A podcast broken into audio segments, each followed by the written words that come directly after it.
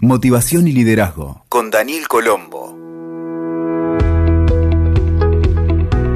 Hola amigos y amigas, ¿cómo están? Bienvenidos a nuestro espacio con temas de liderazgo, motivación, coaching y productividad.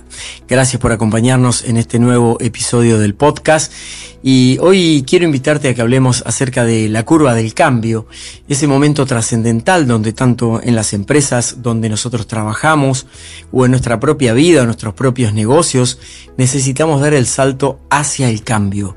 Y más que un cambio, tal vez sea una transformación. Lo vamos a ver juntos y lo, nos vamos a escuchar en este nuevo episodio. Porque hay muchos mitos acerca de la gestión del cambio en las organizaciones y también en las personas. Y uno de ellos es que deben hacerse modificaciones radicales en la operatoria para generar resultados distintos. Bueno, puede que sí, puede que no.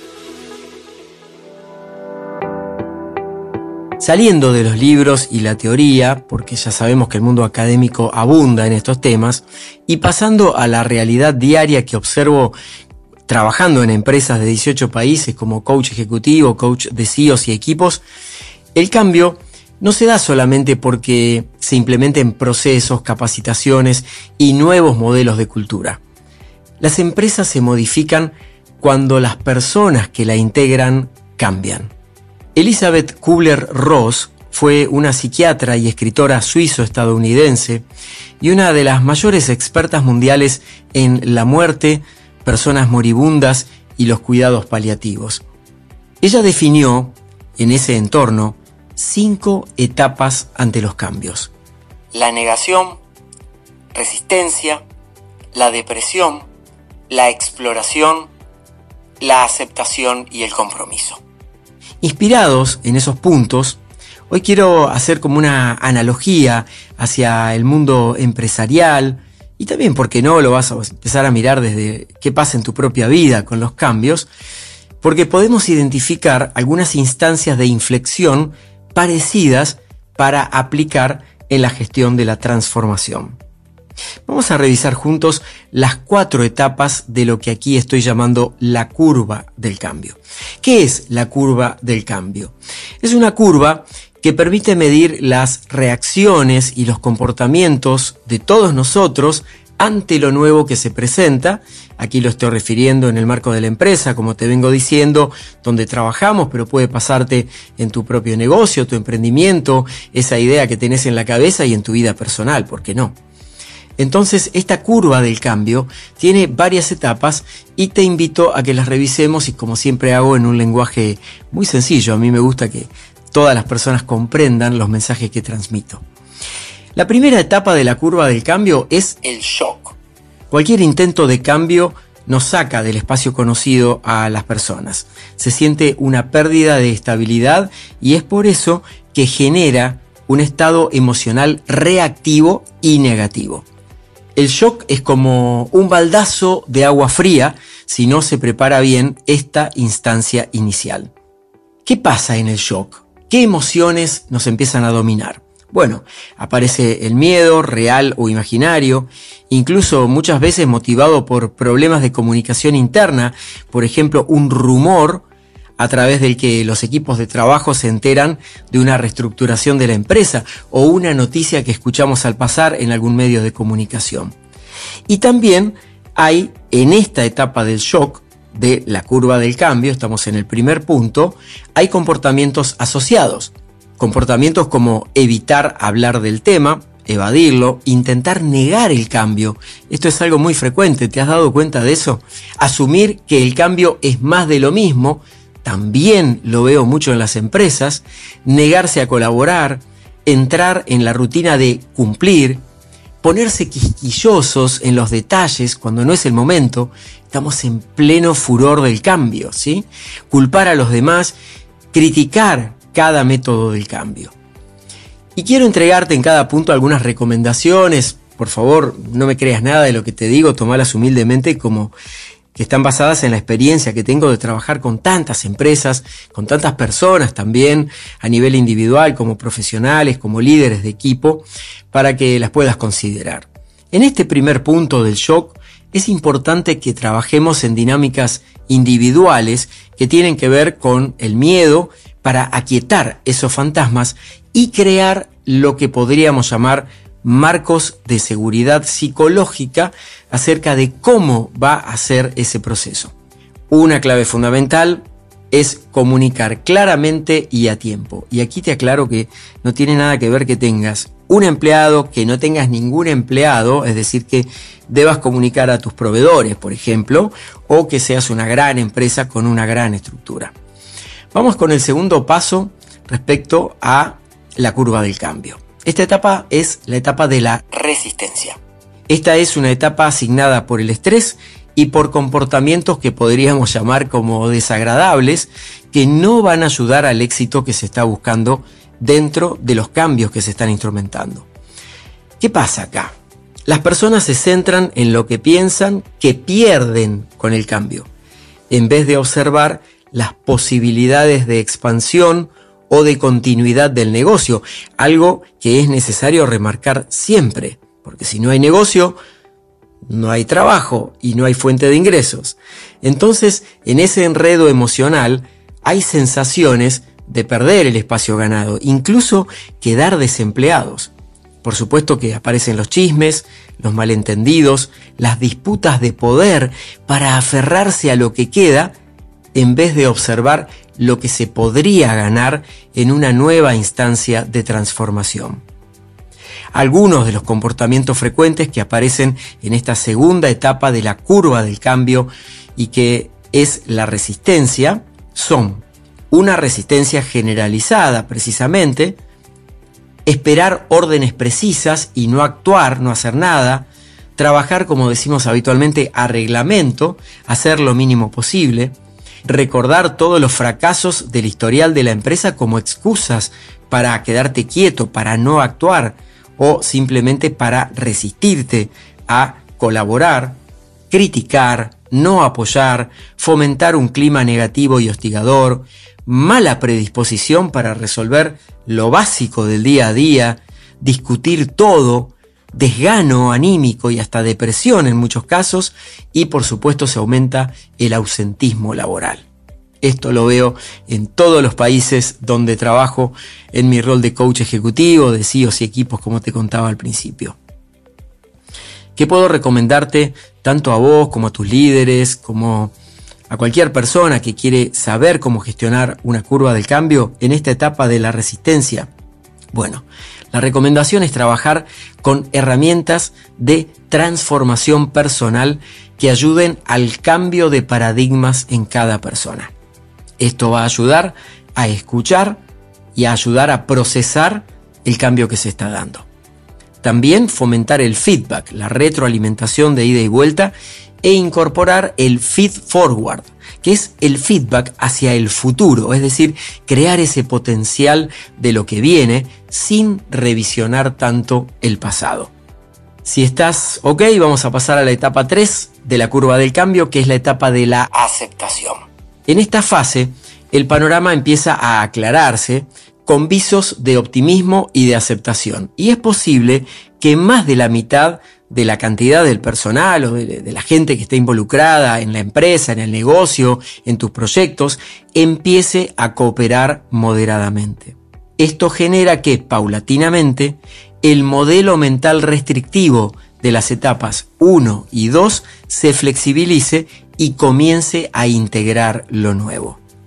Es factible que las personas sigan sintiéndose abrumadas por el cambio, aunque lo hacen de una forma que podríamos llamar dual. Se conectan como una oportunidad de algo nuevo y a la vez tienen dudas sobre los resultados porque lo sienten como una amenaza. Aún así, se colocan en una posición más contributiva.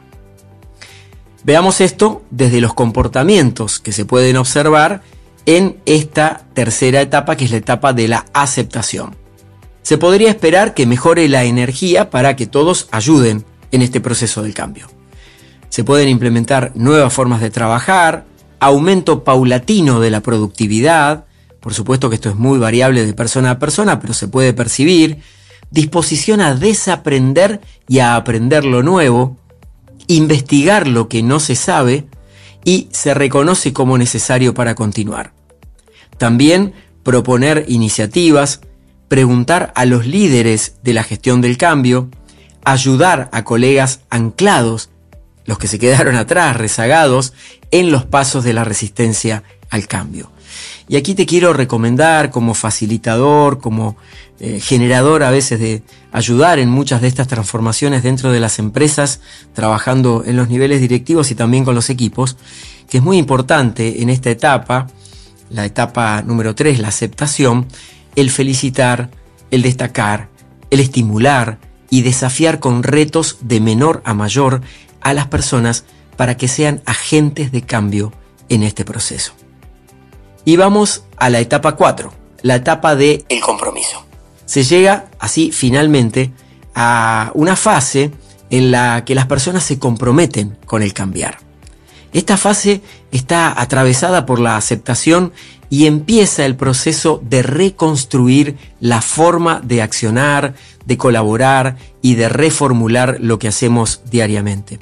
Y al poner esto en acción, los equipos empiezan a ver los beneficios, aumentando la productividad y mejorando el clima interno. Qué bueno este punto, ¿verdad? Mejorar el clima interno. Entonces, en esta etapa 4, la del compromiso, la clave está en trabajar en asentar las nuevas formas que trae esta transformación y trasvasarlas, traspasarlas a la flamante cultura que estamos desarrollando. Vamos a revisar algunos comportamientos que aparecen en la etapa del compromiso. Bueno, mayor orgullo y entusiasmo, celebración de los logros, espíritu de equipo, disolviendo los grupitos que se habían formado en las etapas anteriores. Hay una noción de qué aporte está haciendo cada persona para este proceso. Se incorporan nuevas capacidades, aparecen los rituales que unen a las personas. Ya te he hablado de los rituales y del valor que tienen en las empresas y en nuestra vida en otro podcast que podés buscar aquí en esta misma plataforma. Es muy importante el tema de hacer sólidos los rituales dentro de estos procesos de transformación y por supuesto en un equipo unen a las personas. También aparecen nuevas formas de trabajar eficaces y el entusiasmo al ver los primeros resultados. Como recomendación general, en este punto, que es el último, la etapa 4, la etapa del compromiso de la curva del cambio, es estratégico que desde el liderazgo del proceso se reconozcan los logros y se festejen los progresos. La unión del equipo es un elemento de tracción esencial para que ese resultado permanezca en el tiempo. Y para avanzar y para ir concluyendo por hoy, te quiero entregar tres tips centrales para implementar un cambio organizacional de cualquier tipo, porque te preguntarás, bueno, ¿por dónde empezamos? Bien, te lo voy a contar brevemente y en lenguaje muy sencillo. Para atravesar la curva del cambio se necesita aplanarla, hacerla lo más llana posible para que no haya tantos altibajos o baches. Esto se puede lograr enfocándose en motivar, en inspirar, en activar y conducir la energía de los equipos o las personas que están alrededor tuyo en línea con las transformaciones que queremos obtener. Te lo voy a poner en un ejemplo de empresas. En muchas empresas optan solamente por lo que yo llamo cambios cosméticos en sus dinámicas. Por ejemplo, poner algo de snacks saludables, el viernes free, el teletrabajo ya establecido, o kits de onboarding de bienvenida, o el merchandising con un nuevo eslogan o frases motivacionales. Y esto, que está muy bien, por sí solo, no garantiza que las personas vayan a cambiar. No descarto estas estrategias, solo considero que no es lo único que se necesita hacer. Y cuando hablo aquí de personas, hay que abarcar a la totalidad de la organización, desde los fundadores, los socios, los accionistas, hasta los niveles de la alta dirección, los ejecutivos, los mandos medios y todas las líneas operativas sin olvidarse de nadie.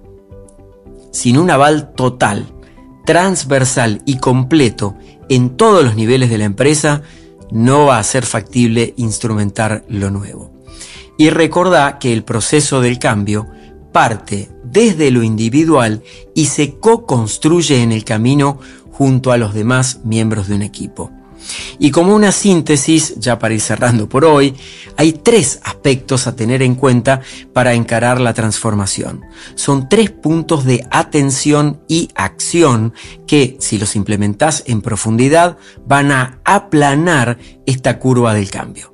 Primer punto, trabajar sobre la resistencia al cambio porque para muchos seres humanos lo nuevo implica una dosis de incertidumbre que los puede meter eh, en actitudes de baja colaboración, o los puede llevar, mejor dicho, a actitudes de baja colaboración, incluso también de, que no adhieran a las nuevas iniciativas y a hacer fuerza por mantener eh, el estado de las cosas lo mejor posible. Y aquí te sugiero, como siempre me gusta, herramientas prácticas. Quiero que te lleves una gran caja de herramientas. Sugiero trabajar en la sensibilización mediante espacios de conversación, escucha activa y resolución de necesidades, también con coaching ejecutivo y empresarial de equipos ejercido profesionalmente, el desarrollo del autoliderazgo y el cambio de paradigmas imperantes para que podamos abonar el terreno hacia lo que deseamos lograr, moldeando y acompañando a las personas. Recordad que estamos aplanando la curva del cambio. El punto número dos para trabajar es elaborar el trauma, entre comillas, de los fracasos en el proceso de aprendizaje. Porque en el proceso de transformación, una clave importante es aprender a resignificar los fracasos, darle un nuevo significado y los fallos que inevitablemente van a ocurrir. Entonces, lejos de desmotivar, la tendencia a impulsar es a detectar qué está aprendiendo cada persona y todo el equipo completo para poner de relieve ese aspecto por sobre los sobresaltos cognitivos, que son los saltos que, de alerta que da nuestro cerebro cuando se produce algún trauma por algo que no nos salió bien. Entonces, si resignificamos esos, entre comillas, fracasos, los transformamos en aprendizajes, todos podemos salir enriquecidos de ese proceso. ¿Qué herramientas podemos utilizar en este segundo punto que es elaborar el trauma de los fracasos e incorporarlo al proceso de aprendizaje de la curva del cambio? Incorporar dinámicas de aprendizaje a partir del error. Aceptarlos como parte del proceso en vez de castigarlos como hacen muchas empresas o muchos líderes trabajar en la flexibilidad cognitiva de cada persona, la flexibilidad de la posibilidad de aprender y desaprender, para que pueda expandir su modelo mental y enfocarse en el paso siguiente y superador. También es importante crear redes de apoyo y contención, no solo desde el líder en ese rol, sino con los propios colegas. Finalmente, van a llegar las lecciones aprendidas que pasarán a formar parte del acervo cultural de la transformación de todos quienes estamos participando. Y el tercer punto para trabajar es el diseño del mecanismo de transformación adecuado a cada empresa. Hay tantos modelos como organizaciones, por lo que el diseño debe ser exclusivo para cada una.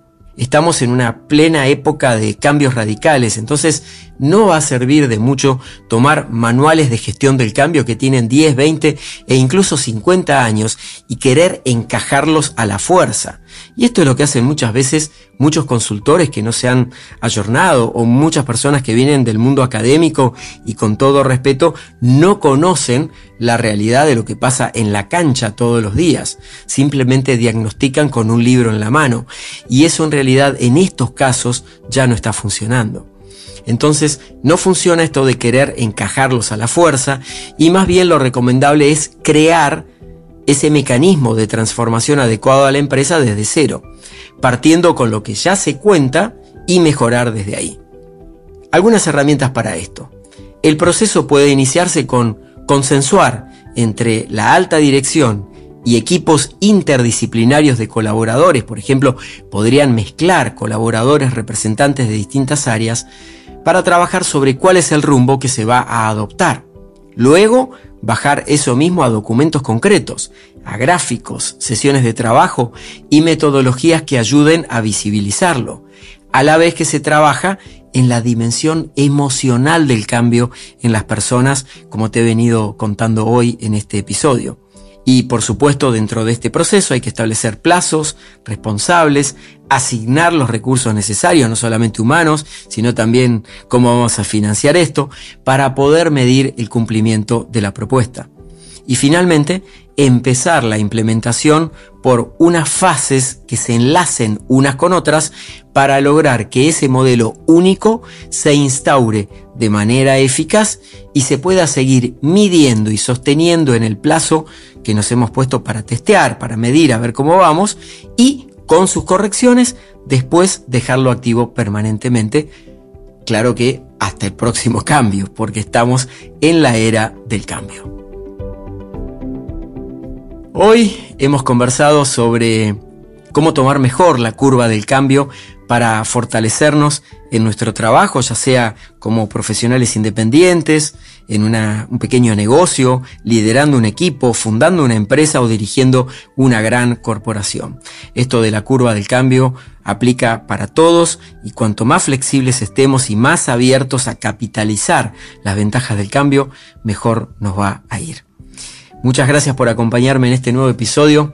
Para mí es un gusto poder compartir estas herramientas para ayudarte a crecer, aprender y avanzar. Esa es mi misión en el mundo. Y si te gustó este episodio, te invito a que te suscribas aquí en la plataforma donde me estás escuchando para que te notifiquemos de los nuevos capítulos que vamos sacando. Gracias y hasta la próxima. Escuchaste Motivación y Liderazgo con Daniel Colombo. WeToker. Sumamos las partes.